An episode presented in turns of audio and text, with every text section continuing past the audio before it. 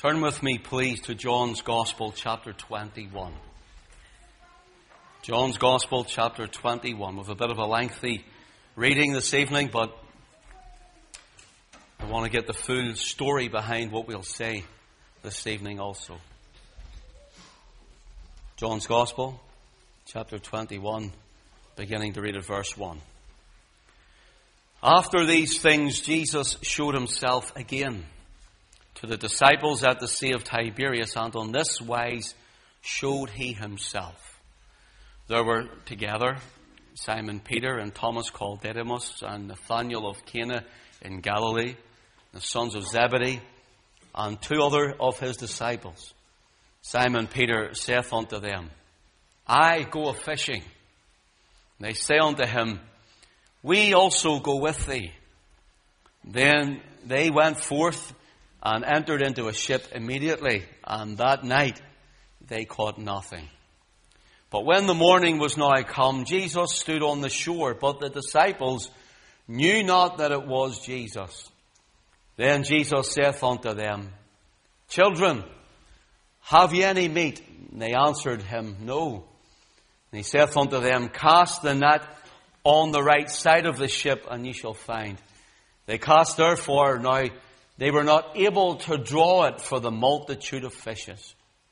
Therefore, that disciple whom Jesus loved saith unto Peter, It is the Lord. And now when Simon Peter heard that it was the Lord, he girt his fisher's coat onto him, onto him, for he was naked, and he cast himself into the sea.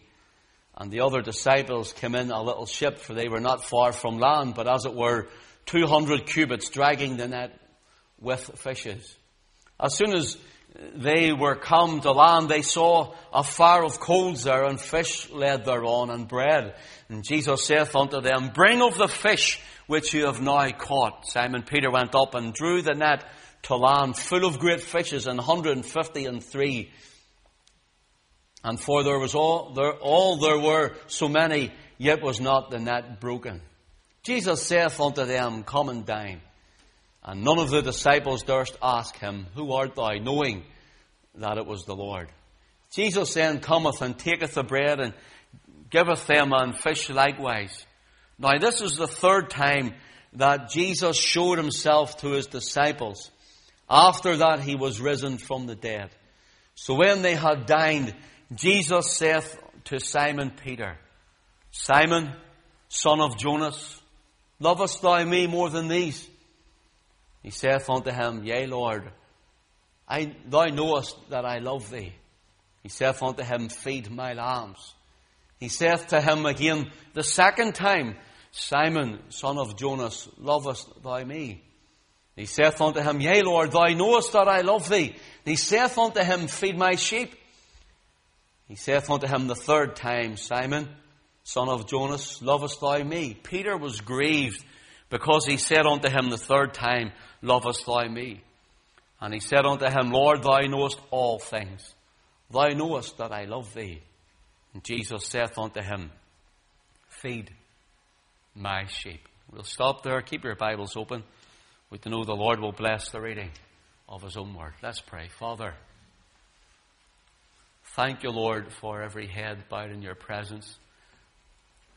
For, Lord, even on this holiday season, Lord, you've filled this house again, and we thank you for that. But Lord, we ask you now that you would take your own word and that you would inscribe it upon each and every heart. Lord, for your people that have come who maybe feel weak and weary and down, we ask you to strengthen them. For those that have come, maybe, Lord, with difficulties and burdens, Lord, would you encourage them? For those that have come this evening into your house who are backslidden in heart or maybe even in way and in deed, we ask you, Lord, to draw them again with cords of love. For those, Lord, who are wanting more of you, to go further with you, we ask you, Lord, to encourage them. Lord, as our faces differ, so do our needs. But you know all things. So we ask you now this evening, glorify thyself. For Jesus' name's sake we ask it. Amen. Amen. The Lord Jesus, the ascended, or the risen Lord, not ascended, the risen Lord, he tells his disciples, Look, go to Galilee and I will meet you there. And his disciples go to Galilee. Galilee was way up north in the land of Israel. And sometimes we wonder why would the Lord send his disciples the whole way to Galilee when he was to meet them where he died and was buried and rose again and he could have met them at Jerusalem. Why Galilee? Well, you see, the, most of the disciples, save Judas Iscariot and maybe Matthew, who was maybe from the tribe of Levi, all of the disciples were Benjaminites, who all came from around the region of Galilee, away up north. And since the Jews had taken our Lord and brought him to Pontius Pilate that he would be crucified, and the Romans took him then and placed him upon a tree and hung him by hand and foot. And since they called for his blood, and the disciples were afraid and were scattered, then it was wisdom for our Lord to say, go home. Go to where you're safe out of Jewry, and I will meet you in Galilee. The risen Lord had made a promise. The risen Lord had spoken his word. And the risen Lord said, I will meet you there. In our reading, there are seven names only mentioned that are standing on the seashore that day. Where the rest are, I don't know. Were some of them still tarrying in Jerusalem? Were some making their way there? And it's a picture of some people that some people are almost there, ready to meet with Christ. It's a picture of some who are waiting behind in the doldrums and in the deadness of religiosity, the old temple worship that was decimated and devastated and finished by the crucifixion of our Lord Jesus Christ. There's a picture there of those who are making their way to glory. A picture of those who are almost there, ready to come to faith in Christ, trusting in His Word, and yet haven't made the full journey, the step towards the Lord Jesus. I speaking maybe to someone like that in here tonight? And maybe the Lord has been dealing with your heart. And maybe the Lord has been speaking deep within yourself. Maybe you haven't even let on. Maybe you've rebelled against it. And maybe you're almost there, but just not quite. You need help in, like the man at the pool of Bethesda. He needed someone to help him into the waters when the angel troubled the waters. I pray tonight you will allow us to help you in, to help you get there, that you will hear the word of God, that we may lead you, point you through the word of God and His Spirit to the Lord Jesus Christ for your own salvation. Here the Lord tells them, I will meet you at Galilee. There's only seven that are mentioned, as I said. I don't know where the rest of them are. Maybe they're away to get provisions or for whatever reason. You can imagine these men as they're there. And they're standing at a, a seaside or a shoreline and they start to have doubts. And they start to get queries in their mind, but what if? What if Jesus doesn't turn up? What if Jesus doesn't keep his word as he says he will? And doubts come to every man and woman at some time, brother, sometime sister. There are always doubts that will come to trouble you. Can I say to you tonight, when the Lord says He will save you and keep you, the Lord means that He saves you and He keeps you. Can I reassure you tonight that all who have come through faith in our Lord Jesus Christ and the blood of Calvary, that when you have come by the way of the cross, you are Christ's for all eternity, and no man nor demon of hell can pluck you from the Master's hand. Here we have doubts coming, fears coming, anxieties coming, and worries. Sounds like the people just today, maybe in here. And they start to look at the seashore and they start to look at the hillside and they start to look to the left and look to the right and there's no sign of this wonderful Christ. Where is He? They wait and they wait again Then they wait some more and they wait a while longer. And there's no sign of the Lord Jesus Christ. Peter steps forward. He stands up and he, he announces four immortal words that many preachers have preached on. He says, I, as for me, in other words, I go a fishing. Four words that were so important to the Holy Spirit uh, that he had them written in his own word, recorded for time and for eternity. He says, I go a fishing. Brothers and sisters, let's remember and let's be careful. The things that we say and the things that we do and the decisions that we make can, will, or may affect others. It could destroy lives. Father, if you're a father and you're out getting drunk all the time and coming in drunk, your children will see you drunk. And your children will think that's the way to live. You could affect little lives by the decisions you make and the things you say. And if you go out and you come in and you abuse your wife by the things you'll say and the way you treat her, your son will pick it up and say that's the way a woman should be treated and he will treat his wife like that. And sister, if you allow it, your daughter will pick it up. And your daughter will say to her husband, I accept it, for it's okay to live like that. Peter was a man of influence. And Peter stood up and he mentioned these four words, I go a fishing. In other words, he got up to walk away. And when he got up, he influenced the other disciples. In our reading, we're told that when Peter says, I go a fishing, they say, we also go with thee. We also go with thee. There's good decisions to be made in life, and there's bad decisions to be made in life. And when we make good decisions, that is godly decisions. When we make them, they stay by us and stand with us throughout our life. Our children see it. Our spouse will see it. Our loved ones see it. Our neighbors see it. Our work colleagues see it. They see Christ in our life and they will follow suit. But if they see you proclaiming the name of Jesus and you're living a life that is a life of sin and a life of waywardness and a life that's ungodly and a life that's worldly and carnal with a mouth like, uh, like a sewer pipe, then they will say, this guy is, this woman is no different than me. And they'll feel fine to walk that way also. Can I ask you this evening, what decision have you made? What way are you walking with the Lord? What way is your life before God? For your decisions that you make will affect your family and those around you. Youth leaders and Sunday school teachers and our children's leaders are here today, tonight. And as we look at them, the children will look to you. How is your life? The things you teach them.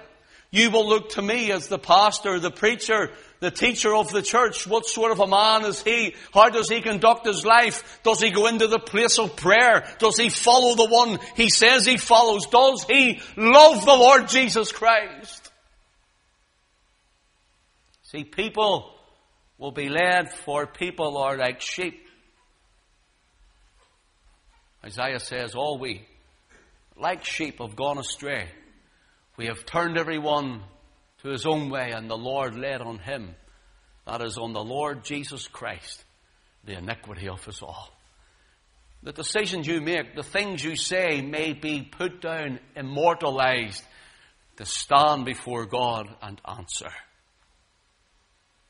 Peter says, I go a fishing. I'm out of here. Peter's doubts were coming upon him. Don't forget it was Peter. Not only it says, I go a fishing, it was Peter who denied him. I know not this man, he said, when he was approached to say, You know Jesus. I don't know him at all. Are you ashamed of your witness for Christ this evening? Are you ashamed of the one who shed his blood for you and bought you with a great price? Are you ashamed to tell your work colleagues? Are you ashamed to tell your neighbours? Are you ashamed to be seen coming to the Lord's house? The hymn writer said, I'm not ashamed to own my Lord nor to defend his cause. Maintain the honour of his word, the glory of his cross. You see, here Peter he walks away. He says, I go a fishing. There is a, a, conversation that happens a little later on. There is the condition of Peter's heart a little later on, we're told about. And we'll look at that, God willing, in a little moment. But then after that, you have the conversation, you have the condition, and thirdly, you have the confession all in our story tonight. So the disciples get into a ship and they go out to sea to do what they think they know best. It says that they went out and they toiled all night. In other words, it was hard. The sweat poured from them. They broke into a cold sweat. The cold night air was breathing upon them, blowing upon them. Their sweat was cooling them down. They worked hard. Peter got such a, a sweat up that he, he, he stripped himself naked. They were tired. They were weary. They're bobbing about in the sea and they're putting in their nets and they're pulling out their nets all night long. And then the day breaks and they realize they haven't caught a thing. You know, they realize, you know, maybe this wasn't a good idea, Peter. It's easy for us to point the finger at Big Peter, as they call him. But let's not forget that it was Peter who said to the Lord Jesus Christ, through revelation of the Spirit, Thou art the Christ, the Son of the living God. It was Peter who had the courage of faith to put his leg out over the side of a boat and walk in the midst of a storm on top of the waves, trusting in Jesus. It was Peter who done these things. He was impetuous. He, he vacillated. He was there, then he wasn't. He was back and he was forth. And some Christians have a life like that where one minute they're all guns blazing as it were. One minute they're in love with Christ. One minute they can't do enough nor get enough. They just want more of Him. Then suddenly they disappear. Suddenly they don't show up at meetings. Suddenly they, they, they, don't even want to know anything about the Lord for a while because their heart has waned. They're vacillating. Scripture says a double-minded man is unstable in all his ways. And Christian, if you are making the decisions that causes you to vacillate, that you're there, then you're not, will you, won't you, you can, you can't, friend, let me tell you, everything else crumbles in below you. Your life is like that. No stability, no grounding, no foundation. When no other foundation can be laid, when that which is laid, which is the Lord Jesus Christ. Build everything upon the rock. Build everything upon Him. Build all your hopes on Him. Build your house on Him. Build all that you have on Him. Build your marriage on Him. Build it all on Christ. And take the decision to trust Him with all of thine heart. Here we have Peter vacillates. He goes back and forward. Peter's the one who says, I will go with thee both into prison even unto death. And then Peter says the same night, I don't know the man. Maybe you're someone with a heart that you haven't surrendered fully to the Lord Jesus Christ. Then tonight, will you surrender? Give it all to Him. Here we have a man, and he says, I go a fishing. Now the fish, we've been fishing all night. And in the morning time, they've caught nothing. John is known as the disciple whom Jesus loved. He looks and there's a stranger on the shore. And as he walks along the shore, the stranger shouts out to them. It's recorded in John chapter 21 and verse 5. Jesus saith unto them, Children, have ye any meat? If you were to bring that down through some of the translations in our accent today or in our dialect or dialogue today, one of the dialogues today would say, Hey lads, you caught anything? Hey lads, notice the personal touch and tones of Christ. Notice how intimate he wants to be with these men who have yet walked away from him. Who really in heart have backslidden and went on their ways. And he wants to be intimate. Hey lads, you're still my friends. Have you any meat? Have you caught anything at all? And they answer him, no, not a thing. What a sorry bunch, eh? What a life, a fruitless life without Christ. And he says unto them in verse 6, Cast the net to the right side of the ship and ye shall find. And they cast therefore, and now they were not all able to draw it for the multitude of fishes. Therefore that disciple whom Jesus loved saith unto Peter, It is the Lord. John always speaks of himself in the third person. That disciple whom Jesus loved is himself as he writes this in the third person.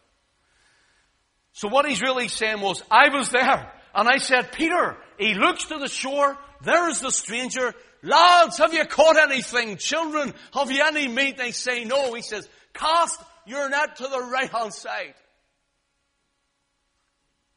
Notice the accuracy of the Spirit of God. What a voice to hear. Now, the Lord Jesus tells them to cast. He shouts across the water to them. There's a, a couple of verses in the book of, in the Psalm, Psalm 29. And it just seems to fit so well with our Lord. What is it about Jesus that he seems to be able to put all of these Old Testament scriptures out like Job says that Jehovah or Yahweh alone treadeth upon the waves of the sea. And what happened when they were in the midst of a storm in the, the same sea one day? Jesus came walking upon the water. Jehovah walked in flesh upon the waves of the sea. Now I listen to the voice of the Lord upon the waters. Psalm 29 says, Give unto the Lord, O ye mighty. Give unto the Lord glory and strength. Give unto the Lord the glory due to his name. Worship the Lord in the beauty of holiness. The voice of the Lord is upon the waters. Notice that. The voice of the Lord is upon the waters. The God of glory thundereth the Lord is upon many waters. The voice of the Lord is powerful. The voice of the Lord is full of majesty. The voice of the Lord breaketh the cedars, yea, the Lord breaketh the cedars of Lebanon. Verse 7, the voice of the Lord divideth or controls the flames of fire.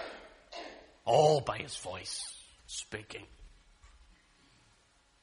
Verse 9, the voice of the Lord maketh the hinds to calf and discovereth the forest. And in his temple doth everyone speak of his glory. The same one who spoke and says, Let there be light. The same one who called the earth forth. The same one who upholds all things by the word of his power. He walks along the shore. And to be so intimate, he says, Lads, have you caught anything? How are you getting on without Jesus? Can I ask you, backslider, how's your life without Jesus? Is it fine? For the backslider who says his life is fine without Christ must never have knew him.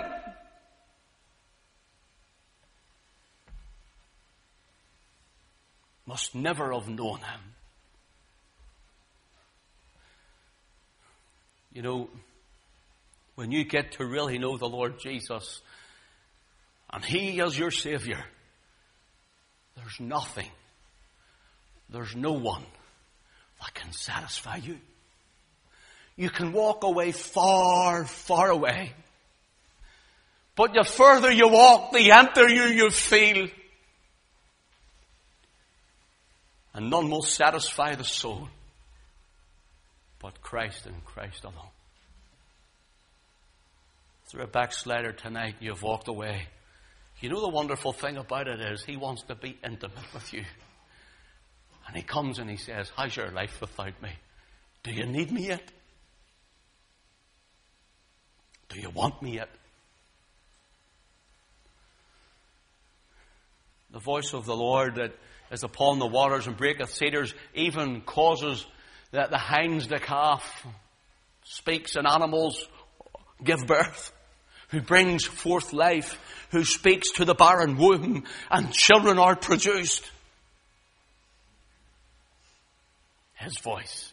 The voice that when he get into the ship and he says unto the sea, peace be still, or as the Greek would say, be muzzled and shut up. And the sea that was raging and roaring, it means it beat itself out. In other words, it went, oh dear, we're beaten now. Let's settle down. The ocean, even the very creation, had to bow to the great creator who stood on a boat.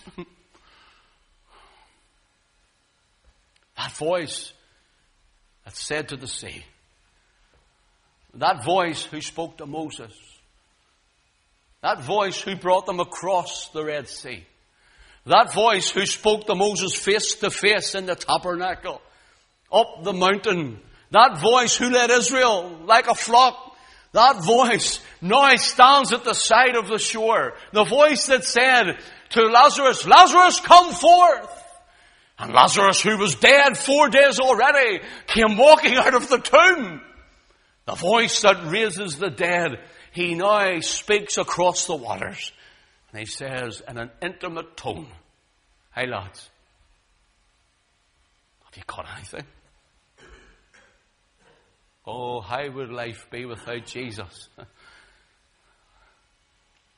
you know the first time you hear that voice and you're not saved and you realize you need Him? The first time you realize, oh, what a glorious voice the almighty voice of the voices of voices. And he speaks deep into the very personal soul and heart. That voice that speaks to you the very first time you really hear it, not with the ear, but with the inner ear or the heart. That voice speaks and you hear it and you receive it. It's the greatest moment of your life. Peter would cast his mind back to this man walking up ashore as he was with his brother in the ship. And they're casting their nets. And he says to them, Follow me, and I will make you to become fishers of men. Now he's in a fishing boat and he can catch nothing. And his life is a waste without Christ. And the Lord says, Have you caught anything yet? Nothing. Cast your net to the right side of the ship. Do you see his grace in this? Unworthy, they've walked away, he's denied him. The disciples run away and left him, yet he comes and he loves them freely. And how the Lord loves you freely tonight. How the Lord loves you. And so, when he says, cast your net to the right side of the ship, and let it down that you'll catch a great load, and they act upon the bare word of the Lord, you know, would cast their mind back to Luke chapter 5. We mentioned it last Sunday morning. When the Lord came and they caught nothing again all night. And the Lord says, cast your net to the right side of the ship. And they went right to the deep waters and there the Lord had a great multitude of fish just sitting waiting for them. A real blessing when they act upon the Word of God. I believe it was that voice. I believe it was that, those words that when Peter heard them, they started to become familiar, for they couldn't see the stranger who stood on the shore. They heard the voice, and it was the disciple whom Jesus loved, John speaking of himself in the third person. He's letting us know tonight, I was there, and I looked, and I heard, and I remembered. Remember, John laid his head on his breast at supper, and he heard the heartbeat of God. Heard the heartbeat of Christ. Why? I'm sure it's a strong beat. John says. Four words. Peter said, I go a fishing, and John says four immortalized words in Scripture. It is the Lord.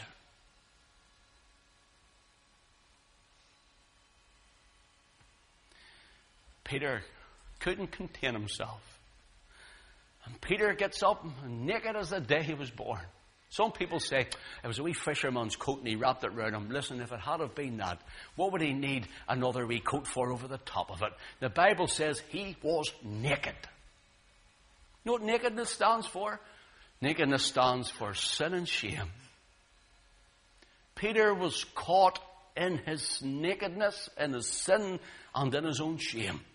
The shame of denying Christ. And the Lord stands in the shore unexpectedly. Here's a picture of the second coming of the Lord Jesus Christ there. When he will catch many, people will be caught up to meet the Lord in the air, and people will be caught on. Which one would you be tonight? Would you be caught up to meet the Lord in the air? Are you a believer? Are you serving Christ or will you be caught on? Someone once says there be beamers and beamers. You'll stand before the Lord to receive reward and some will stand before the Lord with a beamer face, embarrassed before Him. Is caught in His shame, His nakedness. See, when we go back to the book of Genesis, when Adam and Eve, and Adam had sinned in the garden and death brought sin brought forth death and separation came from man and God. And we're told that the Lord came down to them and Adam and Eve hid themselves and the Lord comes, Adam, where art thou?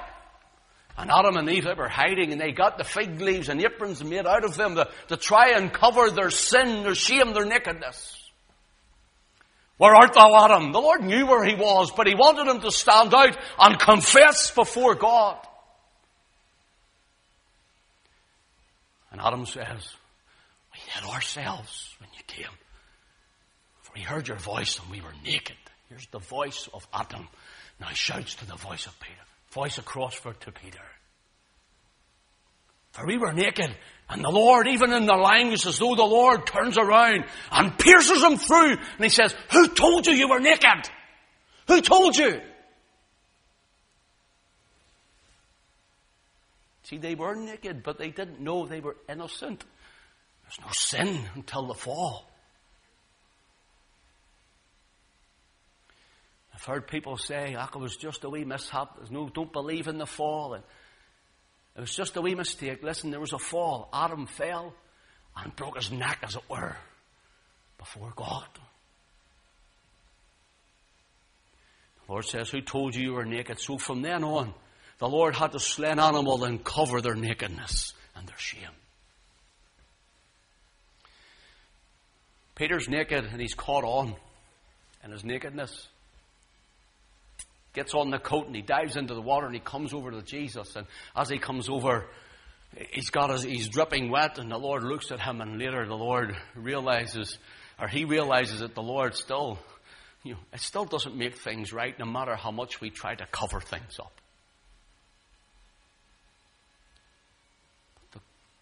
Goodness of the Lord, the love of Christ, excels in this story.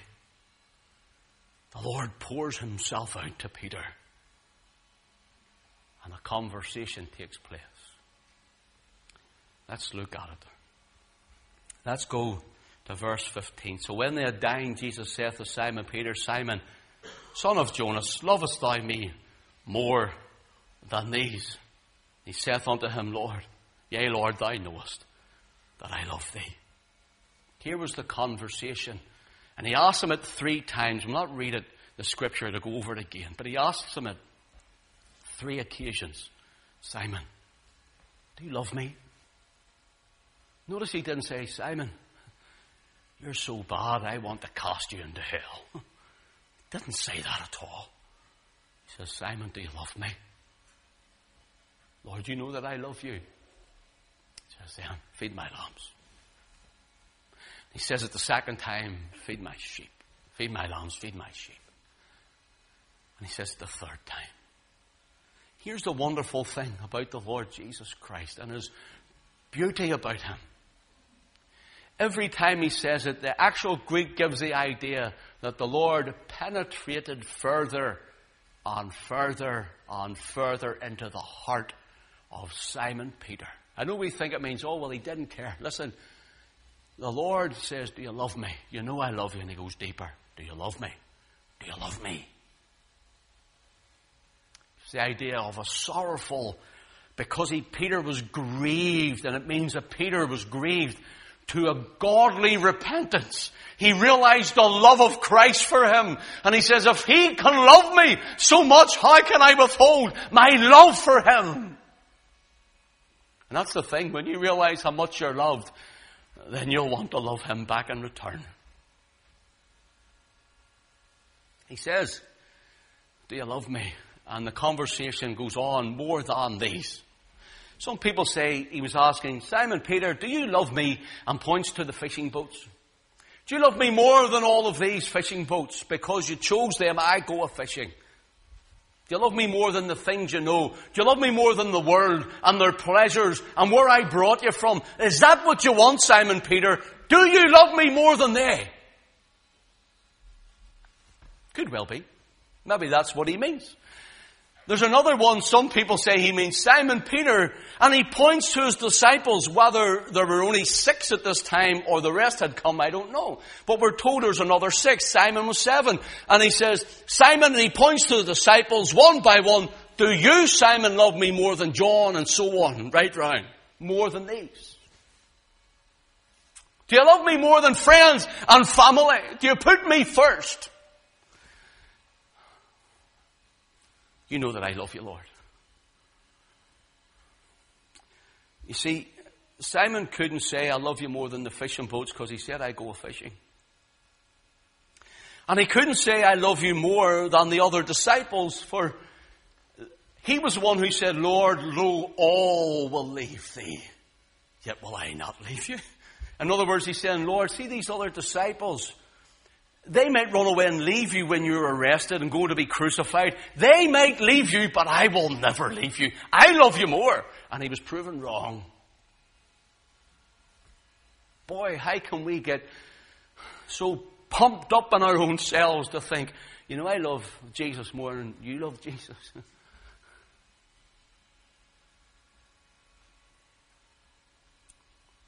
he says, Simon, whether it was the boats or the fishermen, or the disciples, whatever it was, at the end of the day, nothing should come before Christ. The hymn writer says, The greatest idol I have known, whate'er that idol be, help me to tear it from thy throne and worship only thee. Do you love him tonight more than the world? Than the pleasures?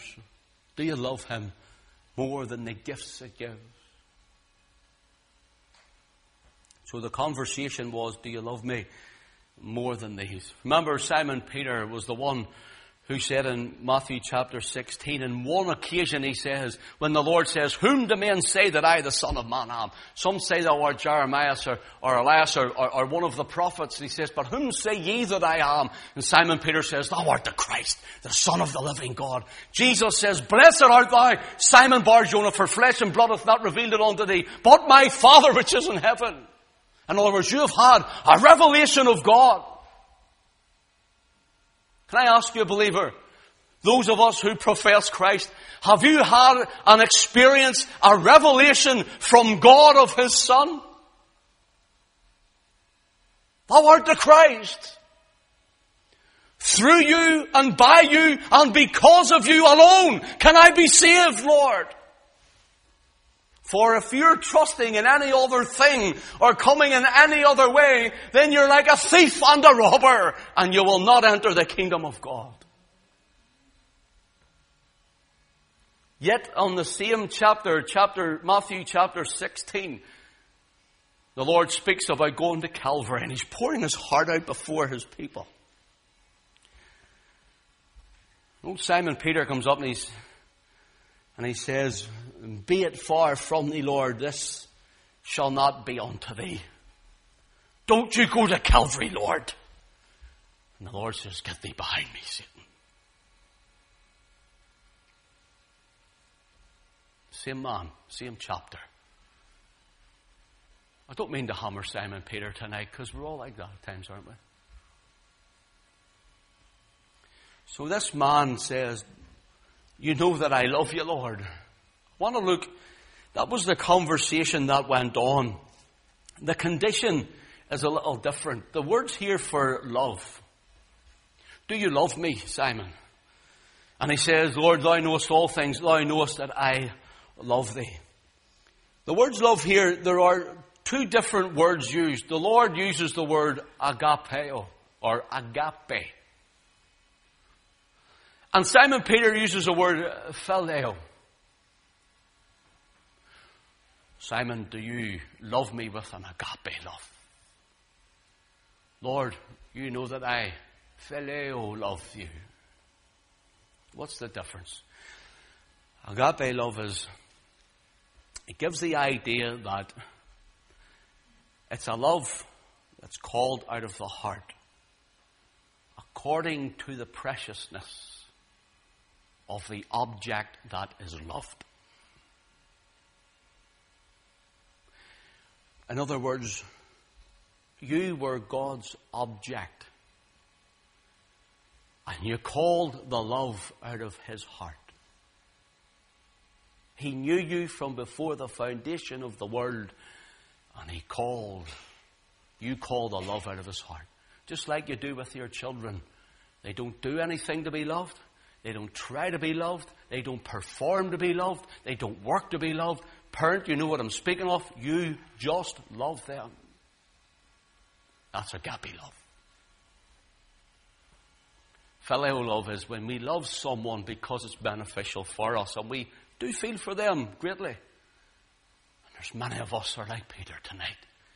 When things are going well, we love you, Lord. When things can be beneficial to us, we go and pray to you, Lord. You know that I love you, Lord. Now bless me. You know the thing is, He'll bless you anyway. Because He loves you. When you're looking for that job, you pray unto the Lord. See, you loved Him for something, not for whom He was. He wasn't precious to you.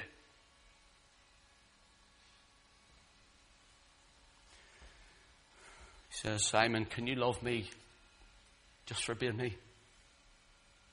For who I am? Simon can't say those words, for he denied him. Thirdly and finally, as a quick point I want to bring out to you. When Simon Peter, in his confession, he says, I go a fishing. The word I go here, I want to just clarify it.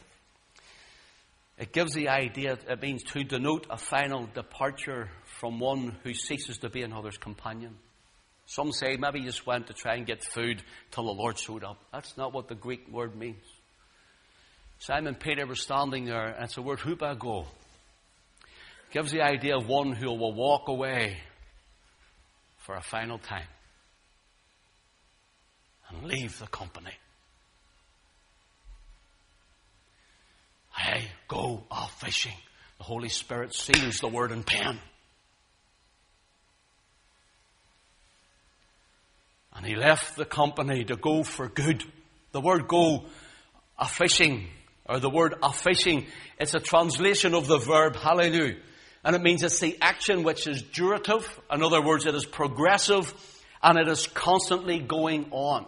It is given in the tense that Peter, as a fisherman, announces that he is going back to his fishing business permanently. That's the way the Greek reads it.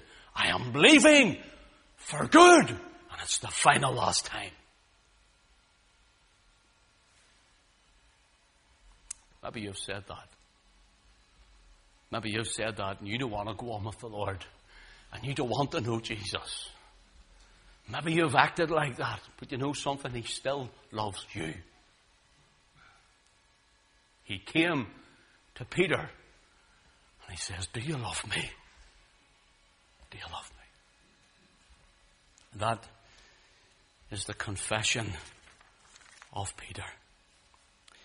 I close with this.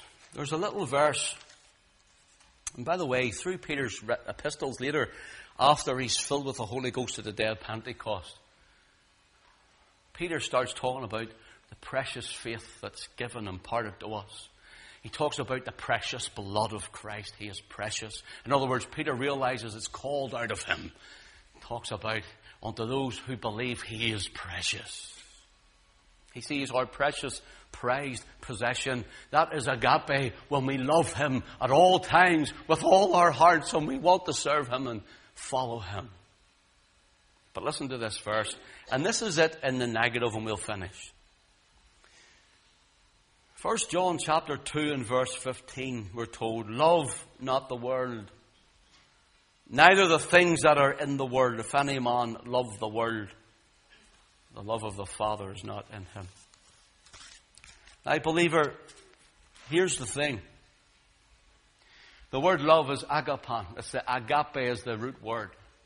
And it means if the world calls your heart, you can be tried, you can be tempted, you can be tested. We all are. That's natural.